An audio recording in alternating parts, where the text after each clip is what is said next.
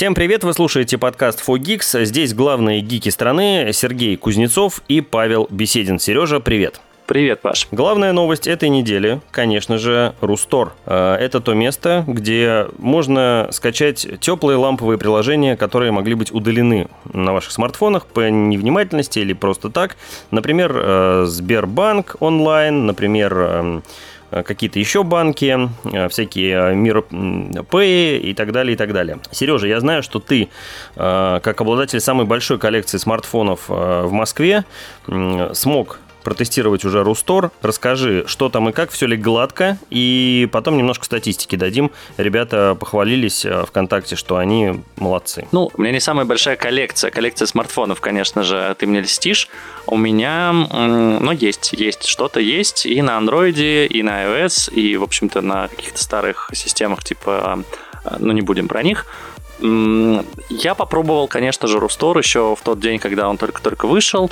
Он хорош, он простенький, там нет ничего, ты знаешь, э, то есть это не Google Play, это не огромное количество отзывов, рейтингов, значит, каких-то кнопочек, всего прочего, нет, это, ну, вот банально э, чистенькое, хорошенькое приложение, в которое ты можешь зайти, скачать себе свой Сбербанк обратно и пойти, в общем-то, с ним жить. Ненавязчиво, красиво, мне нравится гораздо больше, чем наш стор, который вот запустили еще раньше, в котором куча орфографических ошибок, в котором просто ужасный интерфейс, на мой взгляд. Ну, это вообще какая-то помойка. Вот э, я посмотрел, какая-то помойка непонятно чего. Там даже до экрана докасаться неприятно, когда видишь это все. Неприятно. Вот. А вот в Русторе... Рустор мне нравится больше. Все хорошо. И на первом месте по скачиваниям Сбербанк онлайн с салютом, что логично. На втором месте ВТБ онлайн, потому что их выпилили. СБП дальше идет. Э, четвертое место Альфа-банк. Пятое место Мир Пэй. Э, ну и там, в общем, еще 15 мест показал ВКонтакте. Там же и, собственно, ВКонтакте, Рутюб, э, Яндекс Браузер, госуслуги, Wildberries. В общем, все, что так или иначе могло пропасть с смартфонов, хотя не все пропало. Сереж, ребята говорят, что скачано было миллион сто скачиваний, вернее, было, да, то есть миллион сто приложений э, скачали как бы, и э, закачка была на 500 тысяч устройств. То есть, получается, ребята скачали себе по две приложения в среднем, кто пользовался Рустором. Ну, в среднем, да. Я думаю, что большинство вообще скачало только одно, скачали себе Сбербанк или ВТБ, ну, потому что доступ к мобильному банку уже, знаешь, все привыкли, и как бы приложение нужно иметь. Я думаю, что в основном пока что, да, это использовалось именно для вот такого кейса, то есть скачать э, то приложение, которое нужно, и все, потому что ну, остальные приложения у тебя стоят. Но мы понимаем, что дальше эта статистика будет меняться, потому что начнут выходить уже и смартфоны с предустановленным Рустором, по крайней мере, нам обещали, что так должны вроде как делать компании, которые официально заводят смартфоны в страну. Кроме того, ну, люди так или иначе будут себе покупать новые телефоны, им нужно будет устанавливать туда приложение. А зачем тебе лезть сначала в Google Play, потом лезть в Рустор, если ты можешь сразу зайти в Рустор? И я уверен, что для большинства, на самом деле, соотечественников будет достаточно Рустора, потому что все основные программы, ну, я смотрел, как бы все основное там действительно есть. То есть банки, социальные сеточки, мессенджеры, как бы зашел, скачал, пользуйся, ради бога. Вот, да, если тебе нужно что-то уникальное или что-то, что есть только у Гугла или там у Huawei, понятно, что тебе придется лезть в родной магазин. Но для всего остального, ну, для основных вещей, мне кажется, что Рустора будет вообще за глаза. Передаем большой привет э, руководителю э, подразделения этого проекта, э, человеку с классной фамилией Иван Мыздриков. Иван, пожалуйста, добавляйте новые приложения. Ждем игрушки какие-то, даже за денежку. Хотя за денежку, наверное, Там пока не получится. Ну, за денежку, наверное, пока нельзя. Или можно уже. Кто берет деньги? ВК? Да, почему нельзя? Ну, это приложение. Ну, будет тебя перекидывать во ВКонтакте, оплачивать через ВК Pay. Да, ради бога. Я вот. думаю, что все будет рано или поздно. Вот. Чем а больше там уже есть. приложений, тем лучше. И я вот тоже собираюсь на днях потестить э, Рустор, потому что, ну, тема очень интересная, но, опять же, прикол для тех, кто пользуется бесконтактными платежами. Тоже вот такой вот выход э, нарисовался. Сереж, дальше у нас новость галактического характера, вселенского масштаба, я бы даже сказал. Э, телескоп Джеймс Уэбб сделал самый глубокий снимок Вселенной. Э, это преемник, как я понимаю, телескопа Хаббл, который э, вышел из строя уже давно. Я читал эту новость, эм, и ты знаешь, вот не мог ответить на один вопрос для себя. Э, Все понимаю, космос исследовать нужно, это прекрасно, замечательно, и в будущем нам сильно поможет, наверное. Но вот скажи мне, пожалуйста, зачем нам более четкий снимок нашей Вселенной. Зачем? Давай я как истинный представитель а, своего, своей профессии задам тебе, отвечу вопросом на вопрос. А скажи, пожалуйста, а ты вот когда по городу сейчас ездишь, ты своим телефоном пользуешься? Э, Сереж, я понимаю, к чему ты клонишь, э, но мне кажется, что снимок Вселенной к этому не имеет никакого отношения. То есть, если бы ребята... Подожди, ответь на вопрос.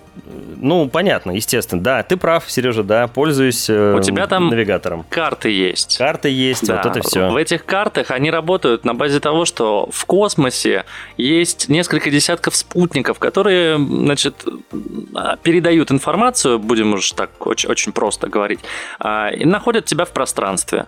Если бы не было развития космической отрасли, если бы, там, не знаю, Гагарин не полетел, если бы э, Королев не запускал там все вот эти спутники и все прочее, ну, никакого GPS, скорее всего, бы сейчас у тебя не было. Ездил бы ты по бумажным картам в своей машине и очень бы сильно радовался. Поэтому развитие космической отрасли, оно важно. И изучение видимой части Вселенной, скажем так, потому что мы же понимаем, что ну, если верить в различные теории, то Вселенная бесконечна.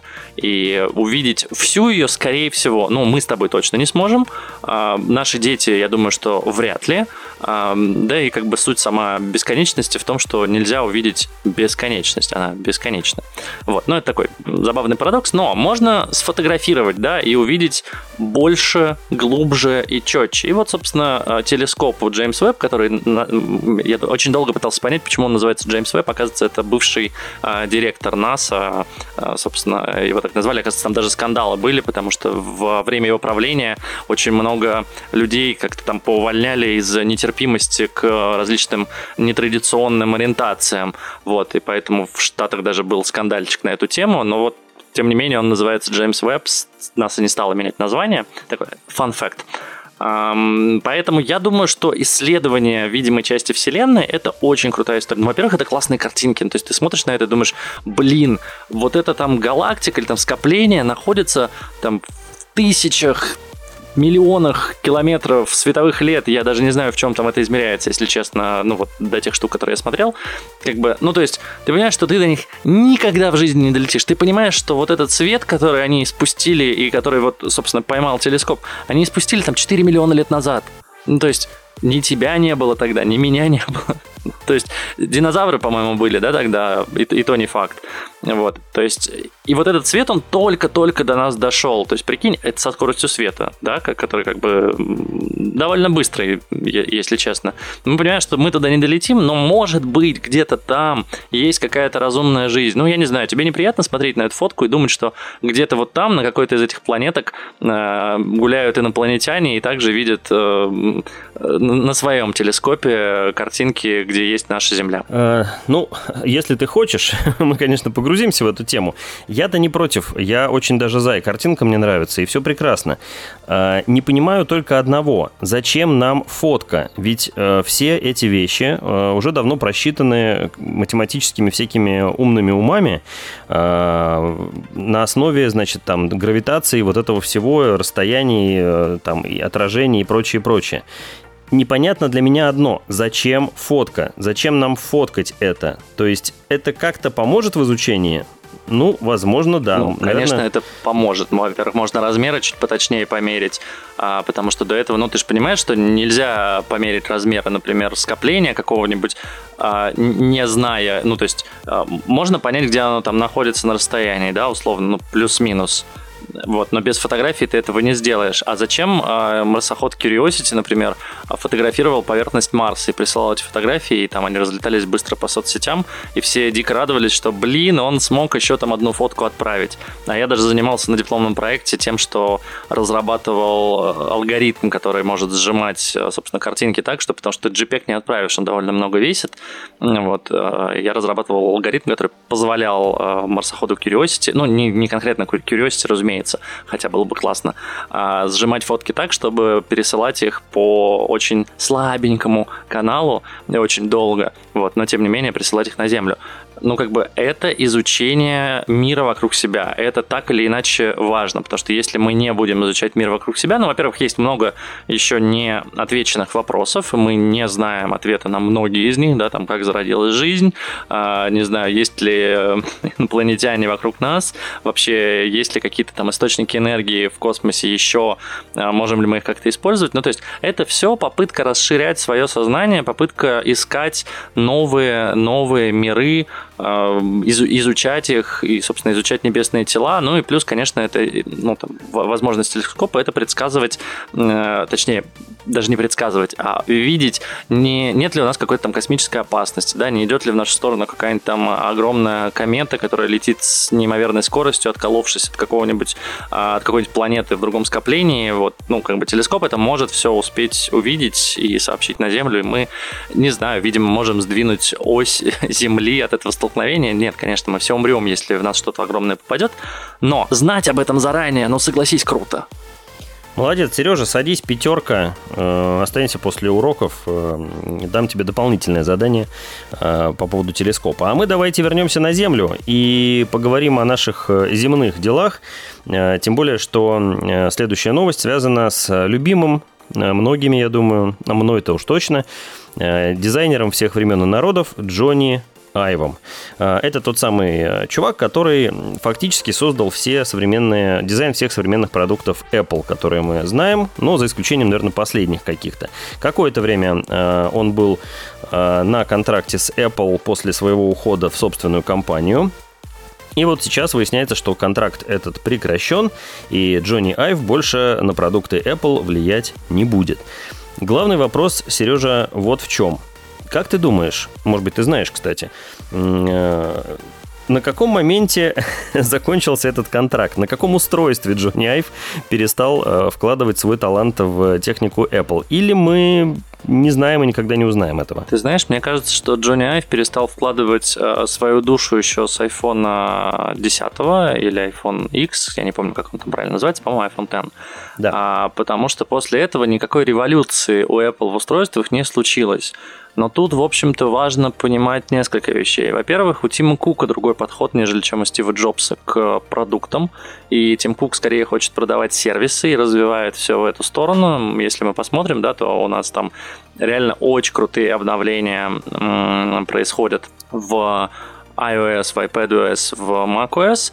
А, и у нас очень такие минорные обновления с точки зрения дизайна. Не говорю железа, потому что с точки зрения железа, как бы, ребята тоже молодцы, да, там M1 выпустили свои чипы, но это опять-таки, это история бизнесовая. Тут вся задумка в том, чтобы зарабатывать как можно больше денег, вкладывая как можно меньше сил. Это понятно, абсолютно бизнесовая точка зрения, но у Стива Джобса она была иная. Стив Джобс говорил, что там нужно сделать классный, крутой продукт, красивый, удобный, то есть он должен быть идеальный со всех сторон. Понятно, что к айфонам было много вопросов, и, но Джонни Айв это тот человек, который, да, действительно, он там изобрел фактически iPhone, э, изобрел iPad, именно визуальную составляющую. И мне кажется, что, ну, начиная с iPhone 10, никаких революций у Apple не случалось. И на этом контракте он просто, ну, в своей компании уже сидя, просто помогал доделывать те устройства, которые у нас сейчас есть. Это iPhone 11, 12, 13. Вот. И я боюсь, что дальше-то мы ничего более интересного не увидим. Ну, я думаю, что более интересное мы, конечно же, увидим. Э, на мой взгляд, вот я впервые поймал себя на мысли, что что-то не так с дизайном.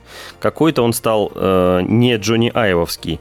Э, знаешь, когда? Когда впервые показали новый дизайн эм, корпуса MacBook Pro. Э, по-моему, как раз на M1 э, он поменялся, но врать не буду, может быть и нет. Собственно, тот э, ноутбук, у которого кругленькие ножки внизу из алюминия, uh-huh. прорезиненные. Вот тут что-то мне закралось, значит, вот какое-то сомнение, что Джонни Айв, видимо, как-то уже, значит, не при делах вот в этом дизайне.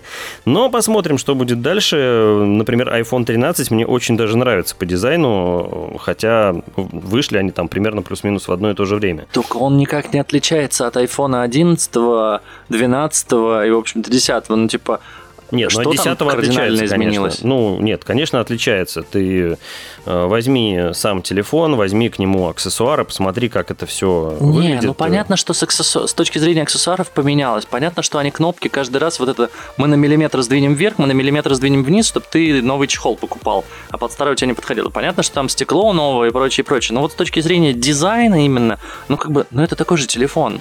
Ну, слушай, типа, камеры там воткнули иначе. Я думаю, что ну, то есть, все вау, закончится. нету. Все закончится просто тем, что будет меньше кнопок, меньше дырок, меньше того, меньше всего. То есть вот к этому все идет. То есть не будет вот каких-то прям радикальных изменений. Ну, например, 11, 12, вернее, 12, 13 iPhone мне нравится гораздо больше, чем 10 и 11, потому что, ну, потому что вот э, там грани э, плоские, да, потому что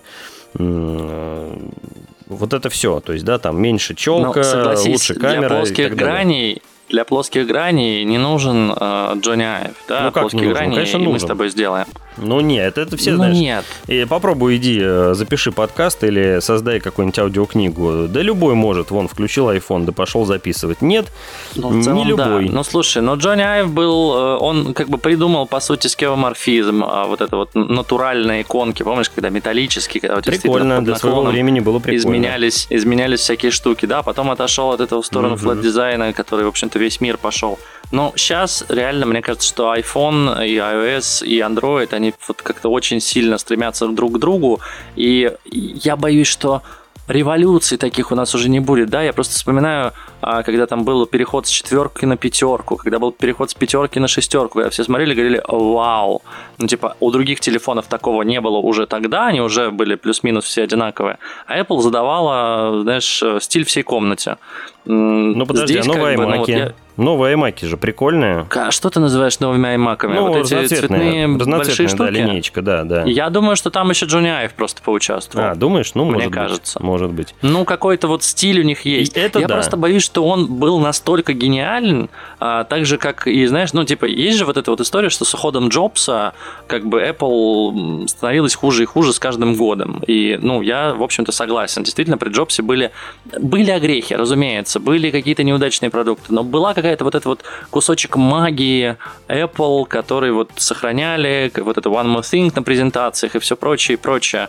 Ты И знаешь, мне кажется, что вот с уходом Джонни Айва мы тоже частичку Apple потеряем. И в итоге я с тобой это согласен. будет уже совершенно другая компания. Но, на мой взгляд, не Apple стала хуже после, ух- после э, смерти э, Джобса, и, э, значит, а э, компания-то, собственно, как была, так и осталась. Э, Стало меньше интриги, стало меньше заигрываний с публикой, стало меньше приколов, и, ну, не приколов, а Ну, сюрпризов пропал, на презентации. да. То есть да. то, вот то, такая за вот- что как бы ценили Джобса, так как он гениальный маркетолог, да, все же он не айтишник, по большому счету. Мгм. Он очень крутой шоумен и маркетолог. И он как бы умел вот это вот создать. Тим Кук такого не умеет. Опять-таки, да, там Джонни Айв реально гениальный дизайнер. Ну, то есть за последние там 20 лет он создал очень много крутых продуктов. Я не знаю больше таких крутых дизайнеров, честно скажу, именно в продуктовой части. Наверное, можно взять кого-нибудь из Теслы, наверное, можно взять кого-нибудь даже из Гугла, но, скорее всего, такой же синергии не получится. Просто потому что, ну, э, этот человек, он вырос вместе с Apple, вместе с ее становлением. Там с 90-х, по-моему, годов он работал, не буду врать. А, ну, то есть очень давно. И как бы брать сейчас кого-то нового, но это будет какая-то новая веха в истории компании, новый дизайн. Я очень надеюсь, что какие-то революции еще будут. а Это не будет просто, знаешь, продолжение, э, продолжением, типа вот у нас есть классный дизайн, мы просто в него будем запихивать новые-новые компоненты, как бы, а дизайн оставим тот же самый, зачем нам что-то менять. Вот этого я боюсь.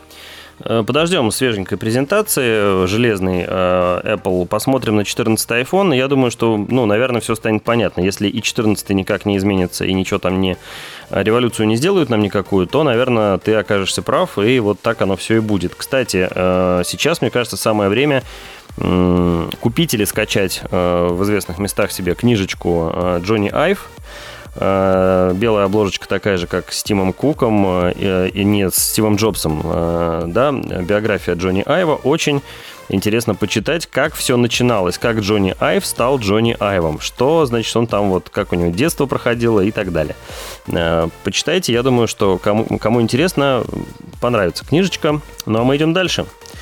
Э, А Сережа, я очень советую, пока, пока не перешли дальше, Так. помимо книжечки про Джонни Айва, купить еще книжечку Джо Маэды А, по-моему, она называется «Искусство простоты», «Законы простоты», «Законы простоты».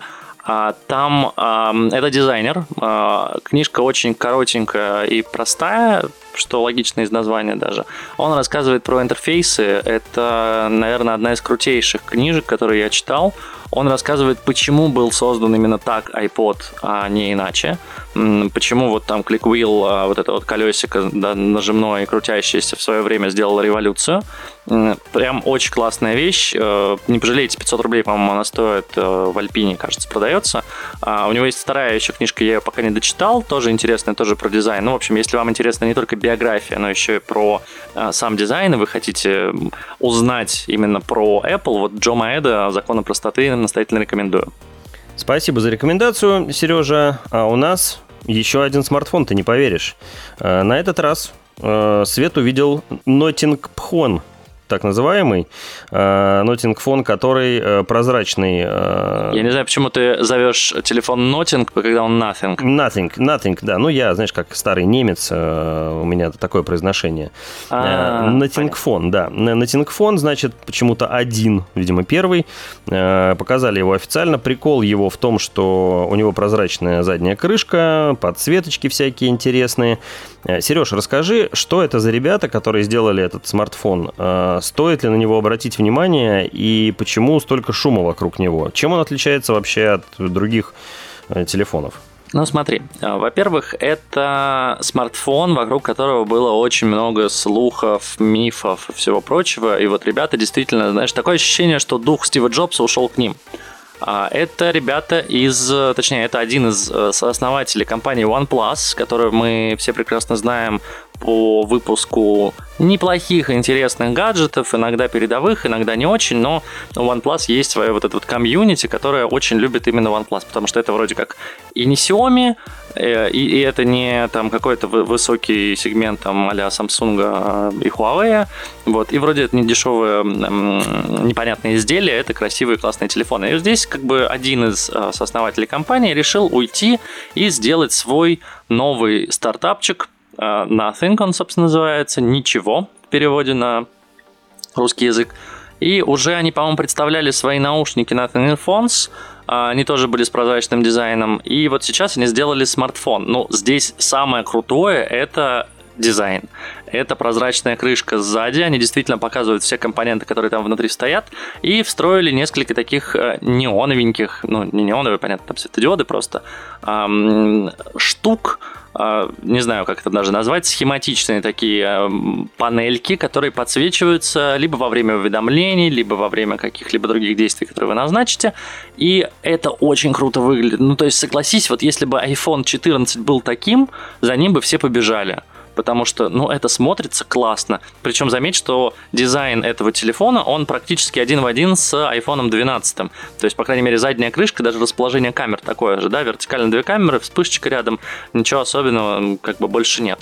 С точки зрения характеристик, ну, я бы не сказал, что он какой-то вау. Это стандартный флагманский смартфон. Здесь хорошая камера, здесь э, довольно мощный Snapdragon 778G+, и Android 12, конечно же, с интерфейсом Nothing OS One. Причем, насколько я знаю, а, эти ребята еще неплохо так договорились с Гуглом о том, что обновления у них будут происходить аж а, три года. То есть Android 13-14 они, собственно, тоже должны получить. Это довольно круто. Не каждый крупный бренд умеет так договариваться с Гуглом. Э, отвечая на твой вопрос в начале твоей речи, нравится ли мне дизайн, действительно ли он крутой, скажу нет. Дизайн мне не нравится. Он, э, может быть, э, выделяется на фоне остальных, но он ни разу не крутой. Ну, то есть можно было сделать круче. Он очень крутой, ты не прав. Я прав, я, конечно же, всегда прав, ты не прав. А, объясню почему. Потому что было бы прикольно увидеть микросхемки, знаешь, какие-нибудь шлейфики, там, как, какие-нибудь, я не знаю, что-то такое, там, процессор, если бы можно было увидеть, или что-то еще. Вот тогда бы это было интересно. А тут, по сути, нам только Ну, вот конечно, нельзя. Один но шлейф... тебе, подожди, но тебе здесь показывают беспроводную зарядку, тебе показывают модули. Хорошо. Если помнишь, кстати, а была катушку? такая история, по-моему, у Xiaomi, я, Сереж, я не буду Сереж, врать, у Mi 10 или какого-то. Да подожди, ты услышь меня. Вот окей, они показывают внутренности телефона, а катушечку они зачем спрятали? То есть зачем они ее закрыли панелькой? То есть, ну, это Но как ты хочешь бы... прям видеть катушечку? Я хочу видеть внутри телефон, то есть в этом же прикол. А они, понимаешь, вот все, все позакрывали панельками какими-то. Ну, вот у меня к этому вопрос. То есть, вот только да к этому. слушай, не знаю. Прикол, прикол, мне кажется, в подсветке и просто, ну, такой необычный дизайн. Я просто вспоминаю, у Xiaomi уже была история, они и потом вскрылось, что это был обман. Они, mm-hmm. по-моему, Mi 10 был, я не помню, какой там был телефон. Они показывали, что вот у нас типа сверху там кусок прозрачной крышки, за которой видно типа микросхемы. Все такие, вау, круто, хотим. А потом кто-то а-ля iFixit или кто-то из вот ребят, которые вскрывают, они говорят, слушайте, мы вскрыли, там просто типа картинка вклеена, значит, этих микросхем, а на самом деле там все закрыто блоками. Ну, типа, зачем вы, зачем вы так делаете? Ну, как бы, ну, вы показали уже реально.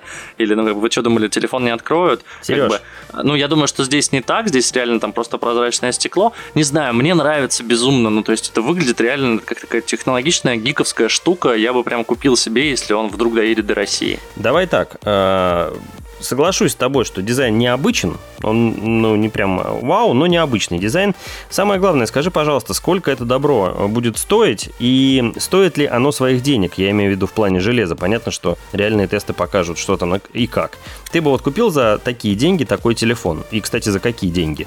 Да, хороший вопрос, за какие деньги? Слушай, ну его планируют продавать за 470 евро а, за стартовую версию 8 УЗУ 128 гигов просто памяти для приложений. Как бы, короче, от 469 до 549 евро. Ну, смотри, в пересчете на текущий день 550 евро в рублях это где-то 32 тысячи рублей. Конечно, купил бы, блин, но mm. это просто цена типа средненького смартфона. Ну, как бы да. А по железу что скажешь? Да хорошее железо, но я же сказал, как бы тут 4,5 тысячи мАч батарейка. У многих сейчас смартфонов за такие деньги будет 3 500 или 4. А, тут есть беспроводная зарядка и обратная зарядка, что тоже классно, потому что обратной зарядки, кроме Samsung, ну, я не вспомню, у кого сейчас есть. А, есть а, камера на 50 мегапикселей и ширик тоже на 50 мегапикселей, как бы спереди 16 мегапикселей. Но это хорошие обычные просто камеры. Вопрос, как там с софтом поработали. Потому что, ну, очевидно, с софтом работали сами ребята из Netphone или Nothing, как у них там компания называется. Дисплей, ну, абсолютно стандартный. Частота 120 Гц обновления, да, яркость 1200 нит, яркий, хороший. Ну, как бы, я бы взял, честно сказать, за 30 тысяч, но он не доедет, конечно, за эти деньги, он, скорее всего, в России будет стоить 50-60, если вообще приедет. Но за 30 я бы взял с радостью. Послушаем твои рекомендации, и если увидим, э, схватим обязательно потестим. Ну, а ребятам из компании Notting, э, если читать по-немецки, да, то засылайте нам тестовый экземплярчик, Сережа, мы потестим, и, может быть, я изменю свое мнение. Может быть, дизайн действительно не так плох, как показался мне на первый взгляд. А Раз... если не изменишь, я заберу у тебя второй экземпляр и тоже буду им пользоваться с радостью. Да, пожалуйста. Раз уж мы заговорили про камеры в 50 мегапикселей в смартфонах. А, вот тебе, Сережа, а, новость про настоящие камеры, взрослые, для взрослых дяденек с большими деньгами. Компания Nikon уходит с рынка зеркальных камер. Скажи, пожалуйста, чем это грозит? Кто-то станет монополистом теперь, э, если Никон уйдет, э, и мы даже знаем кто. Или все не так просто, как кажется на первый взгляд? А, как обычно, все не так однозначно и все не так, как кажется на первый взгляд. Дело в том, что рынок зеркальных камер, к сожалению, за последнее время очень сильно просел и, ну, можно сказать, что практически умер. Дело в том, что беззеркалки, вышедшие несколько, ну, наверное, уже лет 10 назад, полностью поработили э, этот мир. И, в общем-то, они снимают уже давно не хуже, а то и лучше, чем зеркалки. Они гораздо проще в использовании, они легче, они, я имею в виду по весу, они, в них нет там столько механических э, частей, скажем так, которые могут ломаться, и, ну, нет никакого смысла, честно говоря, держать, это, знаешь, это то же самое, что выпускать сейчас паровые автомобили, ну, как бы классно, круто, но зеркальные камеры становятся действительно олдскулом, я думаю, что останутся, э, знаешь, вот это фанаты э, бренда и фанаты зеркальных камер, которые будут говорить, нет, у меня в 2007 была камера, я храню ее до сих пор, вот, посмотрите на нее. А, ему, значит, будут говорить, дед, дед, ты забыл принять таблетки. а, скорее всего, это будет именно так. Потому что, ну, ты знаешь, я перешел просто в какой-то момент с Никона как раз-таки зеркалки на беззеркалку Sony. Между ними разница, наверное, лет 5. Но я понимаю, что технологии, в принципе, за такое время могут шагнуть вперед. Но, блин, это просто небо и земля. Ну, типа, у меня легкая, компактная сейчас камера Sony, причем не самая топовая, но у меня Nikon был просто ну, обычный зеркальный фотоаппарат, который я могу реально с собой таскать просто в рюкзак кинув, э, которая может практически все, у нее там куча разных там режимов, возможностей и всего прочего. Это маленькая, типа, крутая камера. И вот этот вот Nikon, который, значит, у меня с двумя объективами, чтобы, не дай бог, значит, потому что вот сейчас у меня, типа, один объектив, я не знаю, это заслуга Sony или это заслуга много беззеркальных камер, потому что у меня там 18-55, как бы мне хватает для всего. Э, в Никоне у меня был, он был настолько отвратительный по светосиле, что мне приходилось иметь типа два или три объектива с собой, я таскал такую огромную сумочку. У меня, значит, еще всегда был штатив, потому что из-за светосилы мне приходилось выкручивать. Ну, или ты выкручиваешь ISO и получаешь шумность, или ты, значит, э, там, меняешь другие параметры и получаешь смазанную картинку. И ты такой, ну, классно, ладно. Я реально таскал штатив. То есть, чтобы ты понимал, мне приходилось для всех обзоров снимать на Nikon э, фотки со штатива потому что иначе не получалось. У меня было недостаточно света, и вот как бы все получалось смазано. Поэтому я лично рад.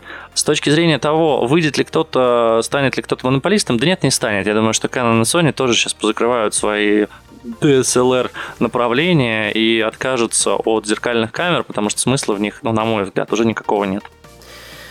Да, вот Canon э, тоже заявил, что там одна из камер под названием ну, X Mark III станет последней флагманской зеркалкой. Ну, наверняка что-нибудь там оставят для фанатов, для любителей. Будут какую-нибудь камеру там в, в два года выпускать для э, любителей этого дела. Ну, просто чтобы порадовать э, людей и заработать еще немножко баблишка. А так, да, вот. Я думаю, что, эпоха. кстати, с развитием с развитием а, вообще мобильной фотографии скоро и беззеркальные камеры не нужны будут. Ну, mm-hmm. вот ты знаешь, я вчера снимал, ночью было полнолуние, как оно там называлось, или полулуние, неважно. А, я снимал на беззеркалку, снимал на iPhone. Да, iPhone снимает хуже но я бы не сказал, что он снимает хуже в 10 раз. Он снимает хуже, ну, раза в 3, наверное, да. Но это Луна, это, блин, у меня как бы не самый топовый iPhone, у меня обычный iPhone 13, обычный. А, им, ну, то есть у него нет э, телевика, то есть я снимал на обычную камеру, как бы при, призумливая цифровым зумом, и это было сносно, то есть это было нормально. Я понимаю, что это вполне себе фотография для того, чтобы выложить ее в какую-нибудь соцсеть, но да, на беззеркалку получилось гораздо красивее, но я говорю, это разница не в десятки раз. Тебе нужно было брать с собой телефон Honor, а, который со встроенной фишкой фотографирования Луны или Huawei, я не помню, кто-то из них делал, помнишь? У меня нет телефона Honor и телефона Huawei у меня тоже нет. Ну, ну это вот те бренды, плохо ты подготовился. У меня нет. Huawei и Honor, свяжитесь со мной. Пожалуйста, свяжитесь с нами, нам очень нужны телефоны, которые фоткают Луну, потому что мы видели, как Желательно это работает. вчера. Да, да это, это интересно. Дальше у нас э, главный тролль мировой, наверное, э, ну или, по крайней мере, американский, э, Илон Маск в очередной раз отчебучил кое-что. Э, значит, э, все вы помните, что он отказался покупать Твиттер, который до этого собирался покупать, и даже там были радостные видосики, как он хлопал по плечу и как-то там куда-то ходил, значит, с Твиттер людьми главными. И вот теперь, когда он посмотрел на состояние дел, Твиттер сказал, да, ну нафиг ваш Твиттер не нужен, брать не буду. И Твиттер подала, компания Твиттер подала на него в суд. Сереж, на твой взгляд, Э, кто прав в этой ситуации? Я вот топлю за Маска, потому что мне кажется, он сделал все правильно. Ты знаешь, э, мне кажется, что, ну, блин, он бы сделал все правильно, если бы он сначала запросил всю эту информацию, где-нибудь кулуарно поговорил бы, сказал, ребят, смотрите, я хочу купить, но давайте вы вот мне как бы дадите инфу, что у вас с ботами, если все окей, мы внесем это в договор, и как бы все будет классно. Да кто ж ему дал Он же тогда? сначала публично заявил, э, что да, я покупаю, потом такой, а, погодите-ка, погодите, я же вот не проверил, давайте проверим.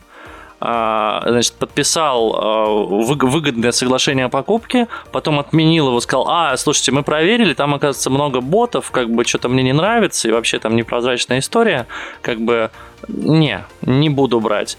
Но это действительно, то есть ты знаешь, при учете, что Маск довольно сильно влияет на акции, даже Тесла выпуская там один твит, понятно, что когда он говорит, что он покупает Твиттер, он, ну, я, насколько помню, у них довольно волатильно стали акции у Твиттера, они болтаются туда-сюда в зависимости от того, что говорит Маск.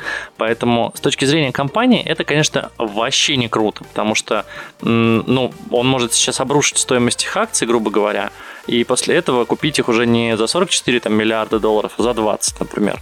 И сэкономить таким образом много денег, а компания просто не получит этих денег просто за счет того, что Илон Маск э, пописал несколько твитов и там, поотменял какие-то свои решения.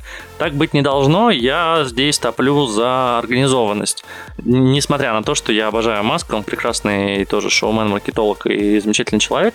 У него замечательные дети, имена которых я произнести не смогу не то что в эфире, а даже по бумажке.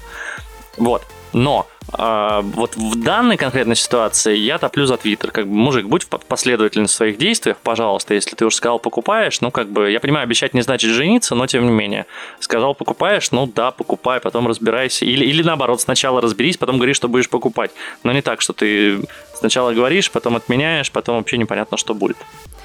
Ты знаешь, э, две теории, как мне кажется, здесь э, имеют место быть. Первая теория – это то, что Маск за вот этот миллион или сколько он там должен неустойку, миллиард заплатить э, за то, что за отказ от сделки, фактически этих денег, наверное, с него и требовали изначально за доступ к секретной информации про ботов. Э, он Возможно. решил, и он решил, значит, вот эти денежки э, как-то отбить вот таким вот образом. А вторая история – это выборы, американские выборы, которые уже не за горами, по-моему, чуть ли не сейчас там начинается уже предвыборная кампания или начнется вот-вот. И все же говорили, что Маск покупает Твиттер не просто так, как э, основную соцсеть американскую, популярную, а для чего-то. Э, то ли цели и задачи изменились у Маска, то ли Э, то, либо одно из трех, что называется. Э, в общем, будем следить за Маском и Твиттером. У них там в сентябре стартует судебный процесс, как я понимаю. Ну, то есть длиться это все будет еще очень долго.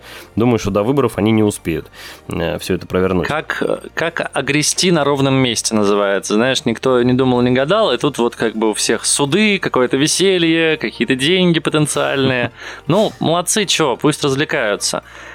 Еще одна новость, которая у нас есть и которую хочется обсудить, это, конечно, да, всполошила на прошлой неделе интернет-сообщество, и все начали э, дико везде репостить э, эту девушку из э, банка под названием Сбер или Сбербанка. Сбербанк будет перерабатывать чипы, которые, карточек, которые не активировали, то есть он будет изымать их из банков, где, где вы карточку заказывали, там получаете. А, да, где карточку заказывали, там ее теперь и перерабатываете. За, будут забирать карты, будут вытаскивать из них чипы и вставлять эти чипы в новые пластик э, с другим уже, соответственно, именем. Мне другое, ты знаешь, вот в этой новости непонятно. То есть мне понятно, зачем банк будет это делать, потому что есть м, определенная м, история с тем, что недостаточно чипов в стране, не так быстро их производят, как нам хотелось бы, особенно с учетом всех санкций и всего прочего. Мне вот непонятна такая вещь. А почему вы раньше это не перерабатывали? То есть раньше просто, если карточка выпущена и человек ее не забрал в отделении, то она просто уничтожалась, а, а что насчет там экологии и всего прочего? Ну, то есть вы реально просто уничтожали чипы, потому что что? Потому что это стоило дешево? Да нет, ну, может быть, они отправляли их странно. производителю, и уже производитель этим занимался. Сейчас-то у нас а, в санкционное время уже так не сделаешь. У меня другие вопросы эта новость вызывает. Я, когда ее впервые увидел, а, меня сразу насторожило высказывание этой барышни. Как я понимаю, это девушка по имени Ольга... Решение на грани с гениальностью? Маклашина? Нет, нет. Меня Э, поразила ее фраза, дальше идет цитата, «Мы начали выковыривать чипы из карточек и вставлять их в новые карты». Ну, то есть, э, мы же знаем, как э, наши корпоративные люди тем более в крупных компаниях, очень любят э, всяческие красивые слова. Э, да, например, э, вот тут же применяется слово реимплантация чипов, вот это все, да, ну то есть это выглядело бы как-то, ну солидно что ли, да, ребята занимаются серьезным делом, но когда главный банк страны или крупнейший банк страны выковыривает чипы из карточек, это, ну, в общем, да, прости, из уст э, надо дополнить. Руководство звучит когда довольно глава странно. отдела киберкомплайенса заявляет о том, что они выковыривают кар- чипы из карточек, да. Вот, в общем... А, это, конечно, звучит странно. Я вообще, на самом деле, сначала подумал, что это какой-то, какая-то утка, ну, потому что не, нельзя представить, что вот барышня такого ранга в банке будет такие вещи заявлять. В общем, банку от этого, мне кажется, как-то репутация немножко э, подпортилась в этот момент. Но, видимо, это правда. Я и, думаю, Сбербанку уже ничего не страшно. Посмотрим, да, чем это закончится. Если вы будете оформлять новую карту в Сбере, пожалуйста, проверьте, э, нет ли там следов выковыривания из старых карт, все ли нормально с чипами. Да, вот, кстати, интересно, а вот если у меня реимплантированная карта, ну, то есть я об этом как-то... Вообще было бы круто, они могли бы запустить реально крутой э, социальный проект, э, что ты можешь заказать, например, карточку с реимплантированным чипом, э, сохранив таким образом природу, э, она, не знаю, будет у тебя еще выполнена в каком-то сером цвете, чтобы на нее там, или в белом цвете, в каком это делают, не знаю, потому что на нее не тратилась краска, ну, то есть это могла бы быть такая крутая идея, а в итоге что мы слышим? Сбербанк выковыривает чипы. Отличная новость. Э, ребят, пиарщики, дарю вам как бы идею, как это можно было проработать, а не так, как это сделали вы. Ну и последняя на сегодня, самая последняя, кстати, по важности и по обсуждаемости новость про компанию BMW. Она, правда, не очень касается России, насколько я знаю. Да, это касается и всего остального мира. Южной Кореи пока что. Да, э, компания BMW запустила уникальнейший сервис, уникальную подписку на подогрев сидений. То есть ты покупаешь себе тачку, в ней уже есть подогрев сидений, но воспользоваться ты им можешь только если будешь платить 18 баксов в месяц. Это, ты знаешь, мне чем-то напоминает историю с какими-то кондиционерами, которые в России продавались, когда ты можешь поставить себе кондиционер за какую-то примерно такую же стоимость, как на самом деле кондиционер в другой компании, только этот кондиционер ты сможешь использовать только если будешь платить за подписку. В противном случае у тебя не будет работать приложение, и этот кондей, а, подключающийся, значит, к сети и запускающийся только через сеть, тоже у тебя не будет работать. Я тогда смотрел на это и думал, а в чем фишка? Они такие, ну как же, вы можете купить наш кондиционер, значит, по цене там типа ну, насколько, э, очень грубо сейчас, по цене не 50 тысяч рублей, а 25 тысяч рублей, и потом еще, типа, платить. Я говорю, да, и за год я вам должен буду отдать еще, типа, какую-то сумму, и за следующий и через два года. Тут, знаешь, а уже... Что бы мне просто не купить, как бы за 25 тысяч себе кондиционер, который будет работать по пульту и не париться. Они такие, но это не будет наш кондиционер. Я такой, а, говорю, понятно. Ну, как да. бы маркетинг. Класс. Это не маркетинг, это, конечно, тупость редкостная. Я понимаю, если бы они тебе кондиционер ставили бесплатно, э, с установкой и с, с проводкой, обслуживали его бесплатно, а ты бы платил подписочку и вообще бы не парился, да, там звоночек в техподдержку, и тебе приезжают, его перезаправляют э, раз в год. Э, вот это, это я понимаю, окей, это, это нормально, но когда ты уже платишь за тачку немало, а потом еще платишь за подписку, ну, это, конечно, полная хрень. Но есть и обратная сторона медали. Компания BMW заявляет о том, что Э, на самом деле это выгодно, потому что, например, тебе же не нужен кондици... Э, подогрев сидений круглый год. Он тебе нужен, ну, допустим, 4 месяца в году. Вот ты платишь за 4 месяца, и как бы вот он у тебя включается.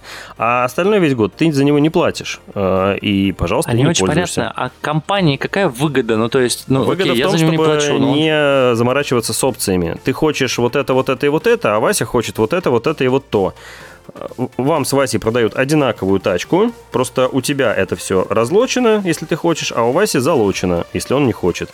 А, вот и Блин, вся разница. Но э, подожди, но ведь все равно, ну то есть условно, вот давай возьмем, а, пустая машина стоит, допустим, миллион рублей, а нафаршированная стоит миллион пятьсот. Вот я покупаю машину за миллион пятьсот, у меня все разлочено, все работает. Ты покупаешь за миллион, у тебя все залочено.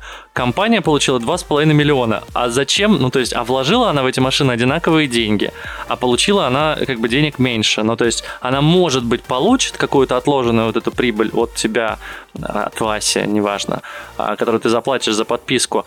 Но это так странно. Ну, то есть, мне кажется, что вот это вмешательство в личное пространство – это уже перебор.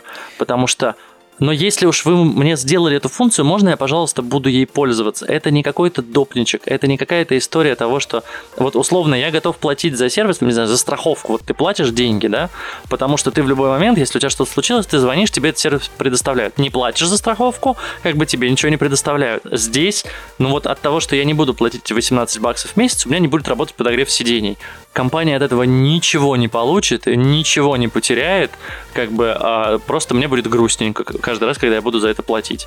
Ну, появились уже странно. шутки на эту тему, что в автомобиле BMW уже давным-давно, много лет встраивают э, платную подписку на включение поворотников, но никто из водителей ее так и не оплатил. Да, отличная шутка. И, в общем, наверное, с этим всем тоже будет примерно так же. Приедут в сервис к дяде Васе, э, который все это разлочит, Э, запитает напрямую, значит, от аккумулятора или как-то еще. Ну, и кстати, да. все это будет работать э, без всяких э, подписок. Для меня на самом деле вообще странна мысль, что моя машина подключена к интернету. То есть это о чем говорит? О том, что э, с моей машиной что-то могут сделать удаленно. Даже не производители, а кто-то еще. Например, ее могут взломать, угнать, я не знаю, что-то Ты еще. на каршеринге не катался никогда?